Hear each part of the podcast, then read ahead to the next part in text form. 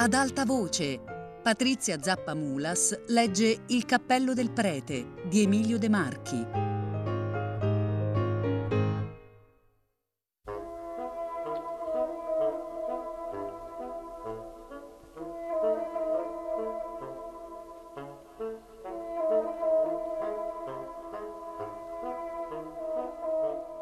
Prima di andare a casa, abbottonato bene l'abito fino al collo, il barone volle fermarsi da Compariello, il liquorista frequentato dagli eleganti buontemponi in via Toledo, a bere un vermutte con la selza in ghiaccio. Rimase un pezzo ad ascoltare le allegre cicalate del marchesino Dusilli, direttore del Veloce Club, grande maestro di barzellette. Lusilli, sapendo che il Club della Fenice aveva pubblicato il nome del barone, lo trasse in disparte e gli disse sottovoce, mi rincresce, santa, che siano venuti a questo eccesso. Io ti ho difeso, ma hai avuto 23 palle nere contro 12 bianche. Vuoi un po' di denaro per ritentare la sorte?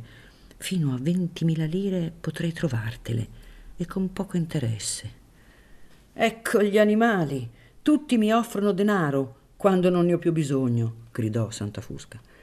Tu non avrai scoperto una miniera, so che ti trovi in seri imbarazzi, Santa. Abbi confidenza con un amico. È vero quel che si dice di te? Che cosa? domandò Barone con voce alterata. Che non puoi restituire quindicimila lire al Sacro Monte delle Orfanelle? Spero di ottenere una dilazione, mormorò il barone, chinando gli occhi. Ma parliamo di Marinella. Che fa? Questa scellerata, dopo che la fortuna mi ha volto le spalle, dice che io sono un brutto peloso. E Lellina è ancora fedele a Dispiano?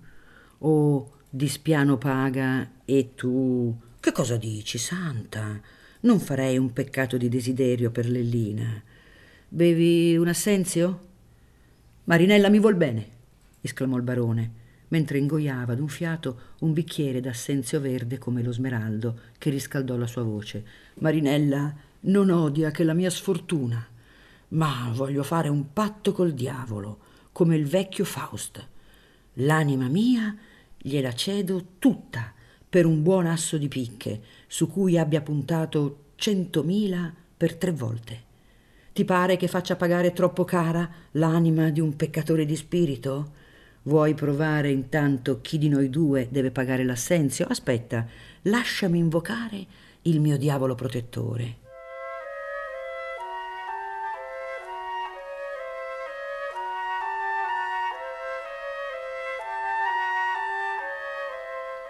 I due signori si accostarono alla piccola roletta posta sul banco. Il marchesino Dusilli mosse la roletta e fece tre. O barone fece diecimila. Vedi, se non ho il mio diavolo con me? È un caso, si sa. Ecco, vedrai ora che il mio angelo custode mi dà una grande risata, tenne dietro a queste parole. Usilli fece uno. Santa Fusca toccò col mignolo e fece centomila. Oh, ciò avviene sempre quando si gioca per baia.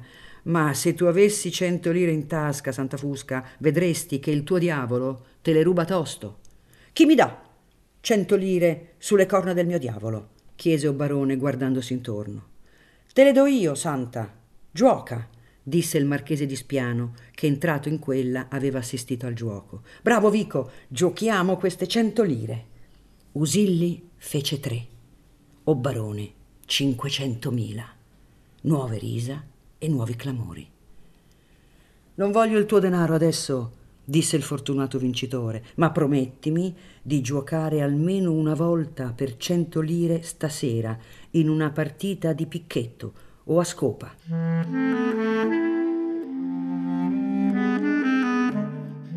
Usilli si tenne obbligato per la sera. Santa Fusca bevve ancora una volta e animato dalle ciarle, dal liquore, dalla fortuna, ritrovava, al di sotto delle macerie, le grazie del suo vecchio spirito di gentiluomo e si stordì tanto bene che uscendo e scendendo per Toledo, in mezzo al viavai delle carrozzelle e della gente, riuscì quasi a dimenticare il suo prete. Non fu che rientrando in casa che riprovò un senso di pena. Era quasi notte quando la Maddalena venne ad aprire. Oh, eccellenza, bentornato. Quale fortuna? Porta il lume nella mia stanza, brontolò il padrone. E mentre la Maddalena correva ad accendere il lume, egli rimase un istante ad ascoltare le sue sensazioni che si dibattevano coi fantasmi dell'alcol. Bestia! esclamò a fior di labbro, forse contro Lusilli, ma non era certo. Il lume è acceso. Maddalena, dalla faccia del padrone, arguì che anche questa volta egli aveva perduto e andò a rannicchiarsi nella sua seggiola di legno, dove per ore e ore sedeva a ingannare il tempo e la fame, guardando le case e sonnecchiando a intervalli. O barone chiuse con le spalle le portine della sua stanza e girò anche la chiavetta. Era solo, al sicuro, e poteva finalmente mettere le mani sul tesoro. Ma ebbe bisogno di raccogliere ancora un poco di forza. Gli pareva di tornare da un lunghissimo viaggio al di là dei mari, dopo tre o quattro anni di assenza, e non erano trascorse che 24 o 30 ore dalla sua partenza. Lasciò che passassero anche queste sensazioni e, acceso un sigaro, si abbandonò nelle braccia di una poltrona, dopo aver posto sulla scrivania il fascio delle sue carte. Era tempo, pensava, che egli si facesse una ragione se avesse creduto di ritrovare, tornando in casa, il fantasma del morto seduto su una sedia, non avrebbe accettato quella brutta speculazione. Ma era soltanto un uomo che il caso aveva trascinato a una violenza. Gli rincresceva per il povero diavolo che ci aveva lasciata la vita, ma d'altra parte, pelle contro pelle, anche la sua valeva qualche cosa. Era naturale che egli provasse nei primi giorni qualche spavento, non si ammazza un uomo senza che il sangue non dia un tuffo. La natura vuol la sua parte, ma non più che una parte, cioè una certa nausea che il barone era pronto a sopportare finché fosse passata a poco a poco da sé. Prete Cirillo era una carcassa già sacra alla morte. Il tempo avrebbe distrutto a poco a poco ciò che la forza di un uomo distrusse subito. Era dunque questione di mesi e di giorni che scompariscono in un numero grande di anni e sono un nulla nel tempo senza fine. Se al di là vi fosse veramente un Dio, pensava a suo dispetto il barone, il quale dal suo trono di cartone d'oro giudicasse di queste faccende, e capisco ch'io starei fresco il giorno del giudizio e non avrei gusto di vedere risorgere il mio prete dalla sua cisterna. Ma poiché io sono convinto che al di là non c'è nulla e che il cielo non è che una soffitta dove collochiamo le idee che non usiamo più, di chi, di che avrò paura? Delle ombre, dei sogni, del diavolo, delle baie dei preti, Dunque, da questa parte possiamo vivere in pace. Prete Cirillo non ha fatto che pagare un poco prima del tempo il suo debito alla natura e se lo meritava un poco perché egli era avaro, una sanguisuga dei poveri e in fondo non cercava che di strozzar me, pigliandomi per la gola nelle strette del bisogno. O barone aveva bisogno di ripetere queste cose per inchiodarsele indosso. Tra me e lui si è combattuta una grande lotta per la vita. La vittoria, come sempre, fu del più forte. Vedi Carlo Darwin. O barone voltava la testa e pensava ancora. Il pericolo, la paura, lo spavento terribile, il castigo eterno è che la faccenda caschi nelle mani della polizia. La società ha troppo interesse nel rispetto del diritto perché non perseguiti con accanimento coloro che lo violano. Nel rispetto dei diritti e delle leggi ogni debole trova la sua difesa e la sua protezione e l'egoismo di ciascuno viene a creare questo grande egoismo sociale che si chiama la legge. Ed egli cercava di inchiodarsi addosso anche questo. È un morto pericoloso. Ma tu, pensava soffiando il fumo verso il soffitto, tu hai provveduto con tutti i riguardi. E il signor commissario, i signori giornalisti, i signori gendarmi e il signor pubblico non saranno disturbati da te. La società è come le donne tradite. Occhio non vede, cuore non duole. E mentre la sua mente girava in questo circolo, sentiva poco a poco il sangue scorrere più regolarmente, il cuore battere con maggior pace e le idee diventare sempre più lucide e precise. Quante paure e superstizioni, non meno vane e inutili, avevano turbato la sua infanzia, quando la Maddalena gli contava le storie dei maghi, dei folletti e dei morti che ballano nel cimitero. Noi siamo sempre un po' bambini sulle ginocchia della superstizione. Animo, vediamo il nostro conto. Scosse la testa, scosse la persona, si fregò la fronte e incominciò a sciogliere il pacco dei denari. Il prete aveva portato, oltre al denaro per il contratto, circa 40.000 lire, molti titoli di rendita e una lunga lista di numeri ed indicazioni d'altre cartelle al portatore rappresentate da una polizza. O barone non aveva che a presentarsi allo sportello del banco, gettare la polizza e ritirare i titoli. Trovò, insieme ai valori, anche la ricevuta lasciata dal presidente del Sacro Monte a don Cirillo per il saldo delle 15.000 lire che Santa Fusca doveva all'istituto. Il prete gli aveva anche risparmiato l'incomodo di recarsi egli stesso dagli amministratori e, più che l'incomodo, il fastidio di dover giustificare l'origine del denaro. Trovò anche una lettera di Vico Spiano che diceva il mio amministratore mi ha parlato ieri della signoria vostra, la quale sarebbe pronta a rilevare un'ipoteca di lire diecimila che vanto sulla villa di Santa Fusca. Per conto mio non ho difficoltà a concederlo, ma ne parli col signor barone e col ragionier Omboni. Il barone pensò che questa circostanza poteva dar luogo a qualche indagine. Il marchese di Spiano era un uomo troppo distratto per occuparsi di affari, ma non doveva essere contrario a pigliar dei denari pronti e sicuri contro un'ipoteca che non rendeva nulla. Se il prete gli aveva parlato dell'ipoteca e del suo desiderio di comprare la villa, nulla di più naturale e di più semplice che il marchese cercasse un giorno o l'altro di questo don Cirillo. Non trovandolo in Napoli, sulla lettera c'era l'indirizzo del prete, avrebbe potuto pensare che Santa Fusca ne sapesse egli qualche cosa e quindi gliene parlasse alla prima occasione.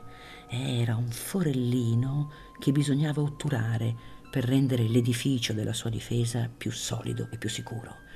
Come si doveva fare? Due colpi secchi che risuonarono nell'uscio lo fecero tutto a un tratto trasalire. Chi è? gridò con voce strozzata, stendendo le mani istintivamente sulle carte. Volevo dire, eccellenza, che mezz'ora fa è stato a cercare di Vossignoria un prete. Così la voce flebile e tremante di Maddalena dietro l'uscio. Che prete? Io non conosco preti! Gridò, esagerando la voce o barone. Ha detto che tornerà.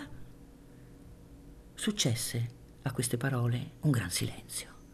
Maddalena si allontanò, strascinando le pianelle. Il barone era rimasto irrigidito, con le dieci dita aperte e curve sul denaro. Chiuse le cartelle e i denari in un cassetto della scrivania, tranne qualche centinaio di lire che prese con sé per tentare la fortuna. Si vestì con pazienza, come soleva fare nelle grandi occasioni, avendo la cura di chiudere gli abiti da viaggio in un cassettone, dal quale levò la chiave. Chiuse l'uscio della camera e mettendosi la chiave in tasca disse a Maddalena Stanotte non torno a casa. Non sprechi la sua salute, eccellenza, disse la buona vecchietta con la sua voce piagnucolosa. Lascia fare a me. Dimani ti porterò del denaro. E soffermatosi sulla soglia, dopo un istante di silenzio, soggiunse Non ti ha detto che cosa voleva quel prete? Nulla, mi ha detto. Il barone uscì.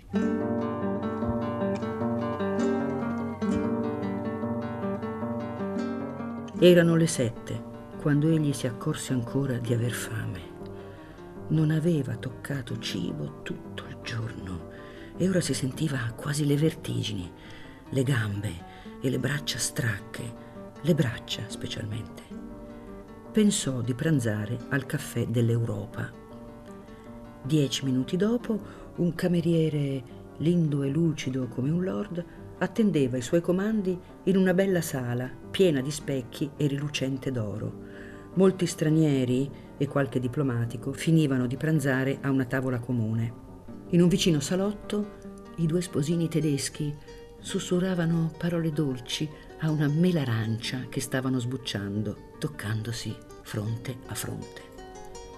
L'assassino entrò con passo risoluto, con l'occhio altero dell'uomo abituato a vincere, e andò a sedersi a un tavolino, accolto con rispettosa premura dal cameriere, azzimato anche lui come uno sposino.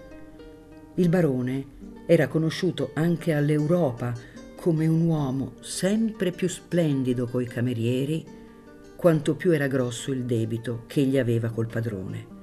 Scorse la lista di piatti, segnò tre o quattro cose con la punta del coltello e disse solamente vino.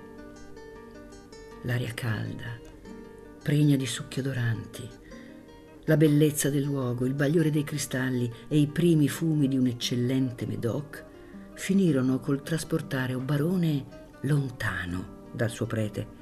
I pensieri cominciavano a uscire dalla loro fissazione e la faccenda si annebbiava nella memoria come un sogno confuso all'entrare del mattino chiaro nella stanza. Alle dieci, dopo aver data un'occhiata a San Carlo, dove si rappresentava una discreta Aida, si ricordò che Lusilli l'attendeva al club. Fu ricevuto freddamente e quasi sdegnosamente dai pochi che sedevano ai tavolini, ma Lusilli, che l'aveva preso sotto la sua protezione, disse a voce alta Amici, Santa Fusca è uomo onesto ed è venuto per vincere cento lire a me e per tentare ancora una volta la fortuna. Dice che ha il diavolo dalla sua. Un diavolino, l'ultimo, disse il barone, ridendo con sforzo e suscitando l'ilarità di chi vinceva. Alle undici egli vinceva già diecimila lire. Lusilli stuzzicato, caldo di smania, puntava come un matto e perdeva sempre. Davvero c'era da credere alla leggenda del vecchio Fausto. A un'ora dopo la mezzanotte, O Barone giocava ancora e vinceva.